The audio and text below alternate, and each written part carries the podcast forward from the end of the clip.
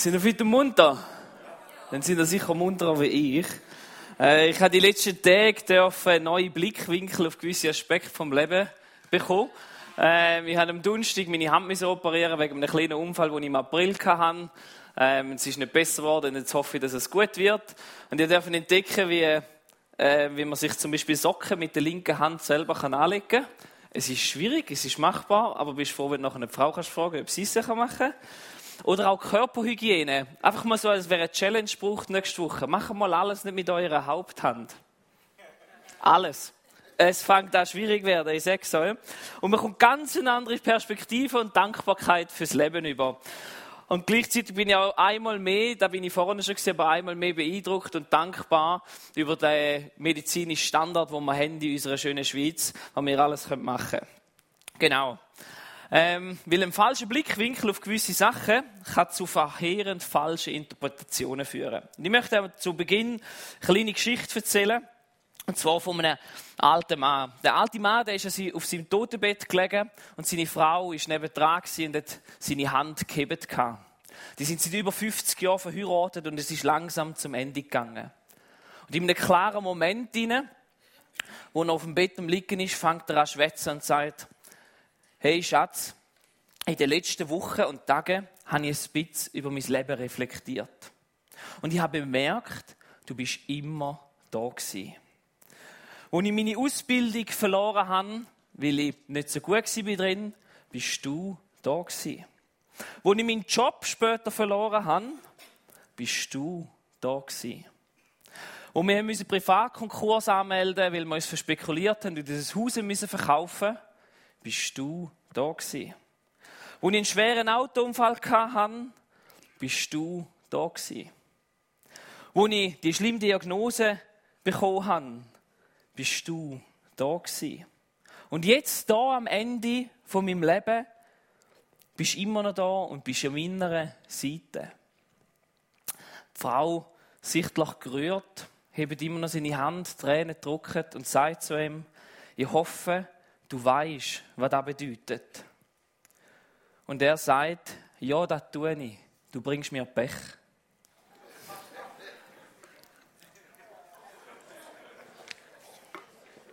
Eine falsche Perspektive auf Situationen vom Leben könnte zu völlig falschen Schlussfolgerungen führen.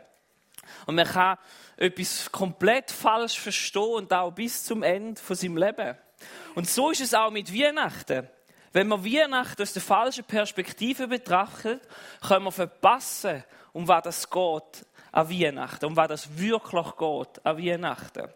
Und unglücklicherweise haben Werbung, Geschenke und unseren Individualismus unsere Perspektive auf Weihnachten ein bisschen verschwommen gemacht.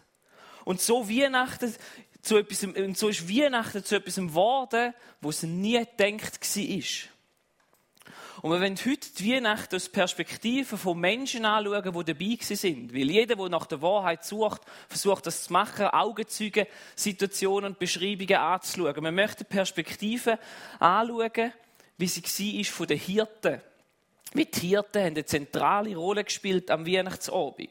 Und spannend ist auch, dass Gott mit diesen Hirten etwas in die Geschichte hineinschreibt, etwas hineinschreibt und nämlich aufzeigt, dass der Jesus, der kommt, nicht nur für die Reichen gekommen ist, sondern auch für die Armen und für die Letzten von dieser Welt, weil er zu denen rettet an dem Abend. Und eigentlich durch Geschichte durch, von dieser Weihnachtsgeschichte aufzeigt, dass er für alle Menschen möchte da sein.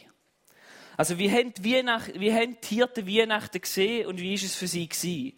Für das möchten wir die Bibel aufschlagen, Lukas Kapitel 2 oder im Handy nachschlagen, äh, Handy reintippen oder könnt ihr vorne mitlesen und die Geschichte miteinander lesen. Lukas Kapitel 2, Vers 8 bis 20.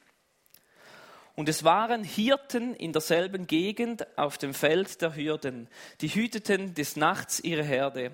Und des Herrn Engel traten zu ihnen, und die Klarheit des Herrn leuchtete um sie, und sie fürchteten sich sehr. Und der Engel sprach zu ihnen, Fürchtet euch nicht. Siehe, ich verkündige euch große Freude, die allem Volk widerfahren wird. Denn euch ist heute der Heiland geboren. Welcher ist Christus, der Herr, in der Stadt Davids? Und das habt zum Zeichen, ihr werdet finden, das Kind im Windeln gewickelt und in einer Krippe liegen. Und alsbald war da bei dem Engel die Menge der Himmel Himmelsherrscharen, die lobten Gott und sprachen, Ehre sei Gott in der Höhe und Frieden auf Erden bei den Menschen seines Wohlgefallens. Und da die Engel von ihnen, von ihnen gen Himmel fuhren, sprachen die Hirten untereinander, untereinander, lasst uns gehen nach Bethlehem und die Geschichte sehen, die da geschehen ist, die uns der Herr kundgetan hat. Und sie kamen eilend und fanden beide, Maria und Josef, dazu das Kind in der Krippe liegen. Da sie aber gesehen hatten, bereiteten sie das Wort aus, welches zu ihnen von diesem Kind gesagt war. Und alle, vor die es kam, wunderten sich über die Rede, die ihnen die Hirten gesagt hatten. Maria aber behielt all diese Worte und bewegte sie in ihrem Herzen. Und die Hirten kehrten wieder um, priesen und lobten Gott für alles, was sie gehört und gesehen hatten, wie denn zu ihnen gesagt war. Aus dieser Weihnachtsgeschichte, aus der Perspektive der Hirten, können wir einiges lernen. Ich möchte ein paar Punkte heute Morgen miteinander rausnehmen, die wir für unser eigenes Leben auch mitnehmen können. Und etwas, was man, glaube ich, nicht verpassen könnte, wenn man die Geschichte lesen oder wo mir so richtig ins Auge gestochen ist, wenn ich das lese, ist, dass Glaube begleitet ist von Handlung. Weil sie sehen, sie sitzen dort bei ihren Schöfli, sind da friedlich am Kaffee trinken oder sonst irgendetwas am Abend. Ähm, und dann kommt der Engel und redet zu ihnen und sie glauben am Engel. Sie glauben irgend so einem Ding, das kommt vom Himmel, wo man nicht beschreiben kann. Ich habe so etwas noch nie erlebt und weiß nicht genau, wie du das formulieren Aber sie glauben dem und sie hocken dann nicht einfach dort, ah, nett haben wir noch die Info bekommen, schön, komm, ja, wir gehen vielleicht morgen mal schauen. Oder, ah, das ist der Messias, der kommt. Ah, auf den haben wir jetzt schon so lange gewartet. Ja, der kann jetzt auch noch einen Tag warten, bis wir kommen.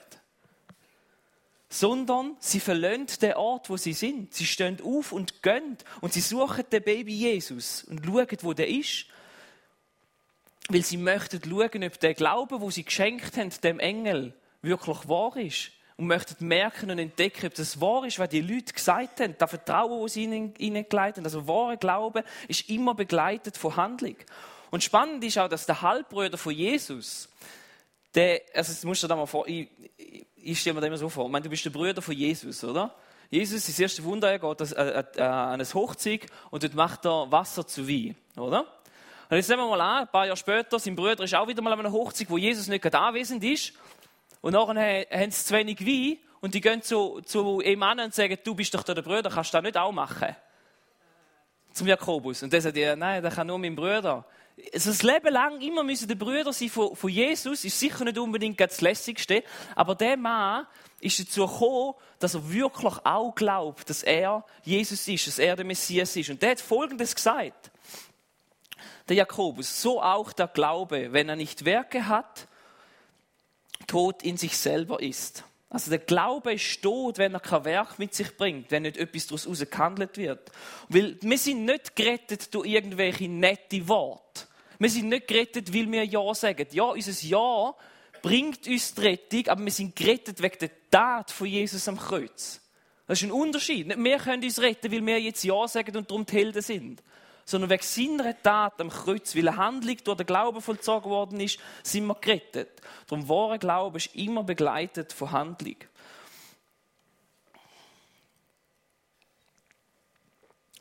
Und interessanterweise, oder für mich manchmal auch schockierenderweise, erklärt das für mich oftmals, warum das Menschen heute nichts mehr möchten mit Glauben oder mit Gott zu tun haben. Oder Menschen, die schon lange im Glauben sind, anfangen, die Krisen bekommen haben. Ich sage nicht, dass das der einzige Grund ist, warum man eine Glaubenskrise haben kann.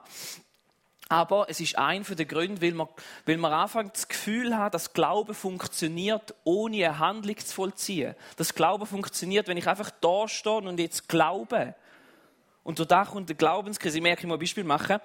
Nehmen wir an, oder ein Bild. Glaube ist wie, wie ein Velo. Weil, wenn du ein Velo hast, ein Velo ist dazu gedacht, um auf zwei Rädchen auszubalancieren, um dich durch den Weg durchzubalancieren. Oder? Aber ein Velo funktioniert nur so lang, wenn du drin nicht rettest, wenn du vorwärts fahrst. Und nehmen wir jetzt an, du hast mega Freude, kaufst dir ein neues Velo und gibst mega viel Geld aus, nimmst es mit heim. Ist eigentlich will ich demonstrieren, aber geht nicht so gut. Ähm, Und du nimmst das Velo mit heim, stellst es an, hockst drauf auf und versuchst zu balancieren und dann gehst du um, weil du nicht ist. Und wenn du dann irgendwie 10, 20 Mal ausprobiert hast, irgendwann sagst du, das ist ein scheiß Velo. Das regt mich auf, das funktioniert ja gar nicht. Da hat es geheißen, ich kann den Pass darauf fahren. Es ist ein Motor und es hilft mir sogar dabei. Es macht einfach gar nichts. Es geht nur rum und du fängst an frustriert werden, enttäuscht werden über das Velo und du wirst sagen, irgendetwas mit dem Velo ist sicher falsch. Da haben sie mir irgendeinen Seich verkauft. Aber es funktioniert eben nur, wenn es anfängst in Bewegung bringen und vorwärts bringen. Und dasselbe ist auch mit dem Glauben. Einfach zu denken, ja, ich glaube an Jesus und stand aber still dabei, das funktioniert nicht. Wir fangen da frustriert werden über den Glauben, wir fangen da enttäuscht werden über den Glauben an Jesus. Und bevor wir es merken, sagen wir, das ist der falsche Glaube.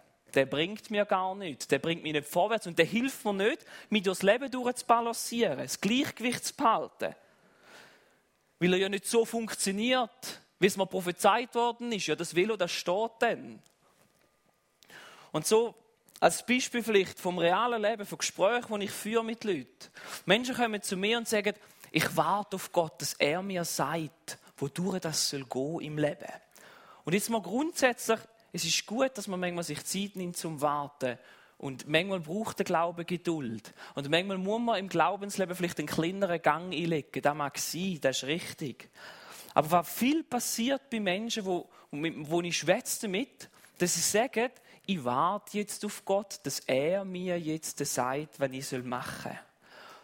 Und durch das setzen wir unsere geistliche Reise auf Pause. Und wir merken, dass das Velo nicht funktioniert und wir legen es an und wir nerven uns. Und wir sagen, ja, Gott soll einfach mal endlich reden zu mir, soll mit Engeln zu mir kommen und so wie bei den Hirten so zu mir schwätzen. Und ich will ja schon zulassen. Hey, aber Gott redet im Fall auf so viele unterschiedliche Wege heutzutage zu uns. Er redet nicht nur über Engel und solche Geschichten, sondern er hat uns auch die Bibel gegeben, wo man drin sein Wort lesen können. Und wenn wir die Bibel lesen und dort drinnen mal versuchen, versuchen wir die Bibel drin zu lesen und gehen mal schauen, wenn hat Gott wirklich so mit Engel und Posaunen und Pipapo zu den Menschen geredet. Das hat er in ganz, ganz wenigen Fällen gemacht, wenn es richtig, richtig wichtig war. Und sonst hat er den Menschen viel Vertrauen mitgegeben, um ihr Leben zu gestalten, um die Weisungen, die sie schon bekommen haben, umzusetzen in ihrem Leben hinein. Oder hat einen Menschen zur Seite gestellt, die ihnen vielleicht helfen, um das Leben zu gestalten, wo wir miteinander Lebensweisungen entdecken wie wir möchten dieses Leben ausgestalten. Oder Propheten geschickt, die reden zu ihnen. Also Gott redet heute. Amen, genau. Und weißt, wenn wir die Bibel lesen würden, ich sage bewusst würden lesen, dann wären wir uns schon so beschäftigt drauf und wüssten, dass wir so beschäftigt wären, dass unser Velo balanciert sein und wir könnten darauf warten, gleichzeitig, bis Gott uns die Botschaft gibt, wo wir uns so sehnlich erwünschen. Aber wir würden unterwegs den Glauben behalten und den nicht verlieren. Wenn der Glauben eben begleitet wäre von Handlungen. Weil wir sollen wie die Hirten im Glauben handeln und da, wo wir schon wissen, auch umsetzen und tun mit unserem Leben, bis wir dann genauer wissen, was in der Zukunft noch wird kommen. Verstehen Sie, was ich meine? Dass wir da umsetzen. Und wenn wir die Bibel anfangen zu lesen, wenn du sagst, ich habe keine Ahnung, Gott soll endlich zu mir reden, was ich soll in meinem Leben, ein kleiner Tipp, dann sage ich immer wieder, lies mal die Sprüche durch. Und du wirst so beschäftigt sein mit deinem Leben, dass du hoffst, dass Gott nicht so dir rettet in deinem Leben. Weil du sagst, meine Güte, wie sie da alles haben bist lieber stille. Weil du merkst, dass du eigentlich weißt, was Gott möchte von dir. Oder er redet in dein Gewissen hinein. Und wenn dich dein Gewissen schon überführt, in gewissen Lebenssätzen, hey, dann gang nicht einfach drüber. Dann hat der Heilige Geist in dein Herz hineingeredet. Weil den haben wir heute. Den Hirten noch nicht gehabt, den haben wir heute, wo, wo er zu uns redet. Also, erster Punkt. Die Hirten haben gesehen und haben nachher begleitet und gehört und begleitet von dem eine Handlung vollzogen. Und was haben sie gehandelt, was haben sie gemacht und was sehen wir dort innen nochmal? Wir lesen im Lukas Kapitel 2, Vers 16. Und sie kamen eilend und fanden beide, Maria und Josef, dazu das Kind in der Krippe liegen. Wir werden da etwas Wichtiges erinnert. Und zwar, die Hirten sind losgegangen und sind nicht irgendwie einen Tag Urlaub eingeleitet oder gesagt, ja, jetzt brauche ich in Ferien, dass ich zu Jesus gehe, sondern sie sind normal in ihrem Alltag am Arbeiten gewesen und haben in dem inne und verstehen da die Herde, wo sie beschützt haben, auf die, wo sie Acht gegeben haben, das war ihr Lebensunterhalt das war ihre Lebensversicherung das Wichtigste, was sie kann, dass sie überhaupt etwas kann in der Gesellschaft, weil sie nichts bedeutet haben. Und die Schafe, die dort äh, sie gehütet haben, die sollen ganz besonders rein sein, weil sie sind dazu verwendet worden für die Juden, für die Opferung. Also die müssen Acht geben auf die Schöfli. Das ist da ganz gute Schöfli und wir machen es. Wir lesen nicht, ob sie irgendwie die Herde zusammensuchen und die zusammentun und dann davon lösen. Wir wissen es nicht genau. Aber wir lesen davon, dass sie ganz schnell zu Jesus gegangen sind. Und wollen losgehen und schauen, wo der Jesus ist. Und die Hirten zeigen uns auf, dass wir als allererstes in unserem Leben, wenn wir von dem Jesus hören, dass wir ihn suchen mit unserem Leben. Egal, wer gerade rundum am Laufen ist, dass wir ihn suchen und er unsere Priorität soll haben. Und der Mensch ist einfach so gebaut. Da, wo ihm am wichtigsten ist, dort investiert er am meisten Zeit. Und dort ist er auch bereit zum Opfer bringen. Vielleicht ist es unsere Karriere, die uns extrem wichtig ist und wir opfern gewisse Familien und Freunde für das. Vielleicht ist es Geld, das uns mega wichtig ist, weil wir denken, wir brauchen immer mehr davon, wir wollen immer mehr haben und schaffen darum viel zu viel. Oder machen sonst Kompromisse im Leben, wo wir eigentlich nicht eingehen sollten, beim Geschäften fangen an Graubereich zu arbeiten, weil, weil man so sehr an dem Geld hängt. Oder das Ansehen. Fangen an rumlügen und Geschichten erzählen, die nicht wahr sind, nur dass wir gut dort stehen. Oder vielleicht ist auch dir ein Mensch extrem wichtig. Ein Mensch wichtiger wie alle anderen. Und du gibst alles hin für den. Und fängst auch deine Sachen vernachlässigen, die in dem Sinn sonst Berufungen wären in deinem Leben. Aber vielleicht bist auch du dir selber so extrem wichtig, dass du nicht wirst zu Jesus rennen im ersten Moment. Ich möchte kurz einen Einschub machen, etwas, was mich sehr beschäftigt und ich einfach möchte teilen in diesem Bezug. Vielleicht sind wir uns selber manchmal zu wichtig. Und der Satz habt ihr sicher auch schon gehört und ich habe auch schon x-mal gesagt, es muss ja nur für dich stimmen. Oder es stimmt ja für mich, dann ist gut. Wer hat den Satz schon gesagt? Oder? Okay, niemand streckt auf, ich bin der Einzige. Es muss ja nur für dich stimmen. Wenn es für dich stimmt, ist es okay, oder? Da sagen wir so viel und denken, das ist ja wirklich fein, weil wir wollen ja tolerant sein und alles akzeptieren und nett sein zueinander. Wenn es für dich stimmt, dann ist gut. Oder du musst im Frieden haben mit dem Herz. Aber Freunde, weißt du, was dieser Satz macht? Wir brauchen keine Weihnachten mehr. Wir brauchen keinen Jesus mehr. Weil wenn ich bestimme, was der Maßstab ist, was okay ist, wenn ich bestimme darüber und sage, was richtig ist, dass meine Gefühle sagen, da ist richtig, da ist falsch in meinem Leben, für was brauchst du denn irgendjemanden, der dich von irgendetwas rettet? Dann muss dich von gar nichts retten, weil deine Gefühle bestimmen ja, wenn du gerettet musst werden. Also hast auch, brauchst du auch niemanden mehr, der einen Maßstab an dein Leben ansetzt und sagt, hey, look, da wäre eigentlich die Idee, wie du solltest leben. Und ja, das macht es einfacher, aber das ist nicht da, wo Jesus will. Darum, wenn du den Satz rauslässt, ja, für dich muss stimmen, oder es muss nur für dich stimmen, hör auf, da zu sagen. Ich kann sagen, ja, das ist Kleinlach, wir wissen ja, wie man es meint. Nein, wir meinen es eben wirklich so, dass es um uns geht am Ende des Tages. Dass ich meinen Frieden muss haben. Hey, aber wenn wir die Bibel lesen, wenn wir mit Jesus unterwegs sind, dann geht es um etwas anderes. Dann geht es darum, dass wir für ihn leben. Und vielleicht jetzt ganz kurz für jeden, der schon getauft ist, einfach als Erinnerung. Bei der Taufe hast du gesagt, ich bin gestorben und er soll leben. Well, also wenn du jetzt gestorben bist, wie kann es denn sein, dass es immer noch für dich stimmen muss? Nur so als Frage. Oder? Wie kann es denn sein, dass es du wichtiger bist, als dass es soll um Jesus und Gott geht? Und dass da gar in deiner Formulierung in deinem Alltag innen ist, ja, es geht, es geht darum, dass es mir gut geht. Nein, nein, nein. Es geht darum, dass er verherrlicht wird. Dass es um ihn geht. Dass mein Leben ausgerichtet ist, dass es ihm gefällt. Nicht aus Leistung. Hört auf, Jesus hat zahlt für das.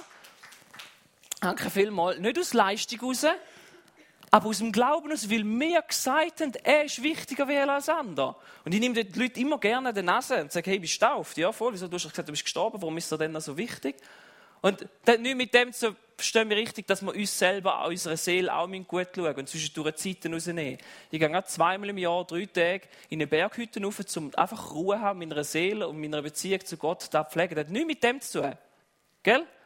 Aber der Satz rauslassen, ja, mir muss ja gut gehen, für mich muss ja stimmen. Nein, für die muss nicht stimmen, sondern es muss für Gott stimmen. Und das ist mir wichtig, dass wir dort den Fokus haben, auf Jesus hingerichtet.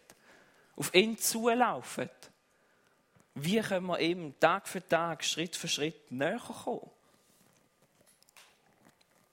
So wie die Hirten, die nichts hatten und zu den Untersten gehört und gesagt weißt du, es ist egal, wir lassen es da, wir müssen jetzt schauen, ob der Messias, wo wir schon so lange darauf gewartet haben, endlich gekommen ist. Sie haben gewartet auf Weihnachten. Ich weiß nicht, wie viel Mal, dass wir heute wirklich noch auf Weihnachten warten und um da, wo es eben wirklich geht, dort.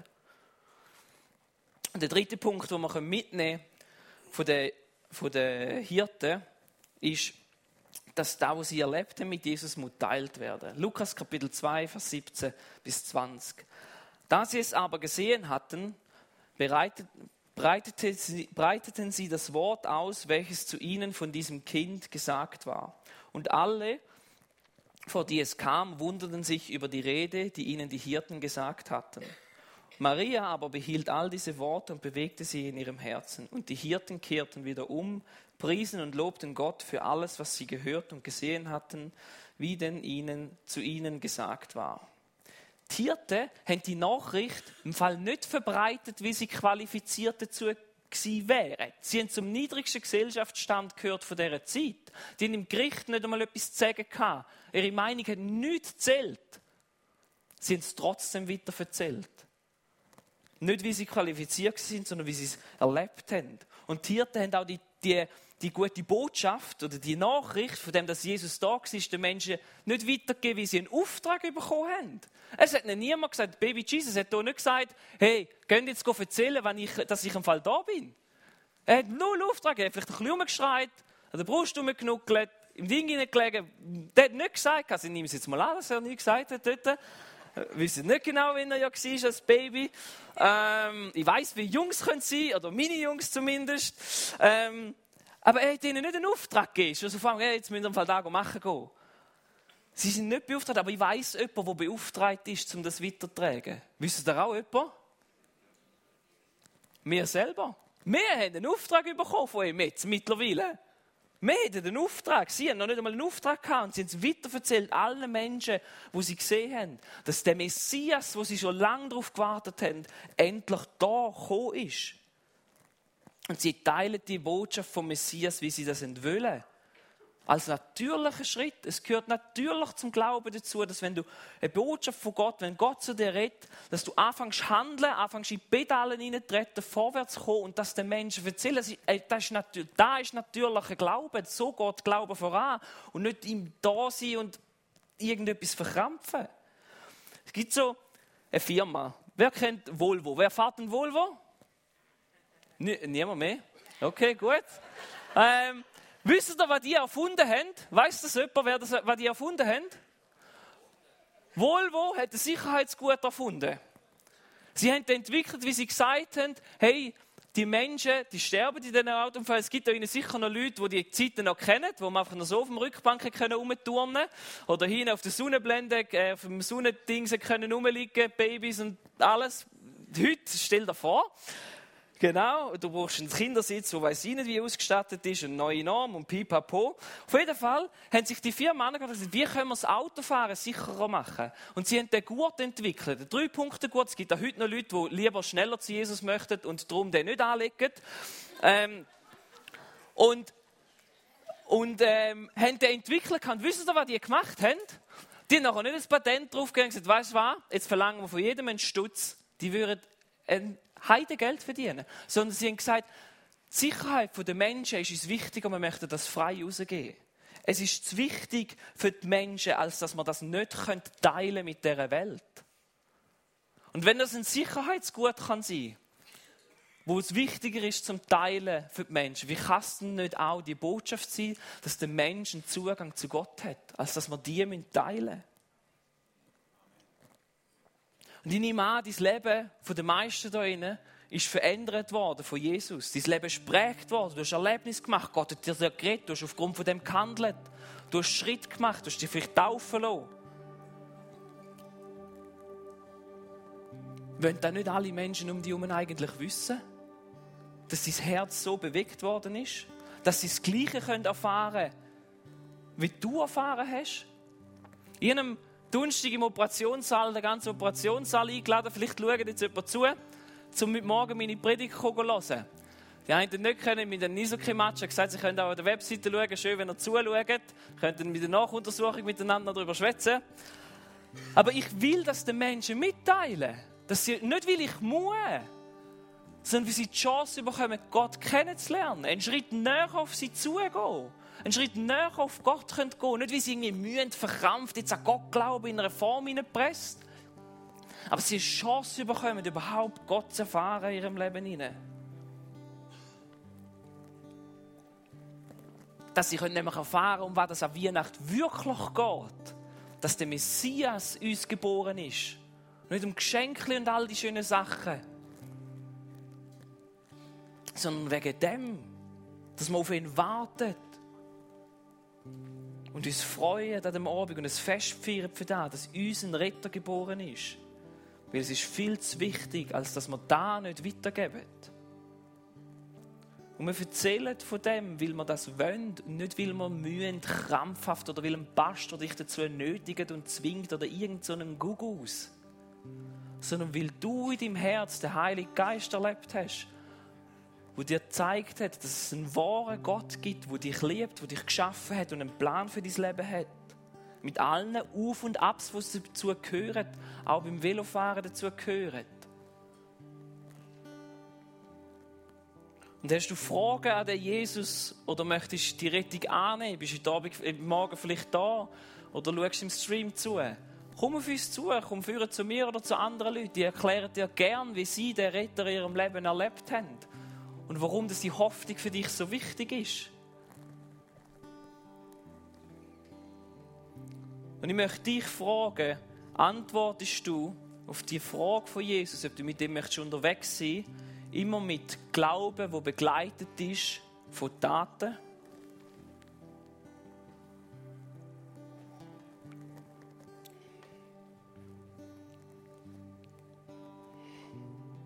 Weil ich wünsche mir, dass wir die richtige Perspektive in unserem Leben einnehmen können. Und nicht am Ende des Lebens auf unserem Sterbebett sein und sagen, Jesus, du bist nur immer da gewesen, wenn es mir scheiße gegangen ist. Nur immer, wenn es mal Leidung gegangen ist, bist du da gewesen.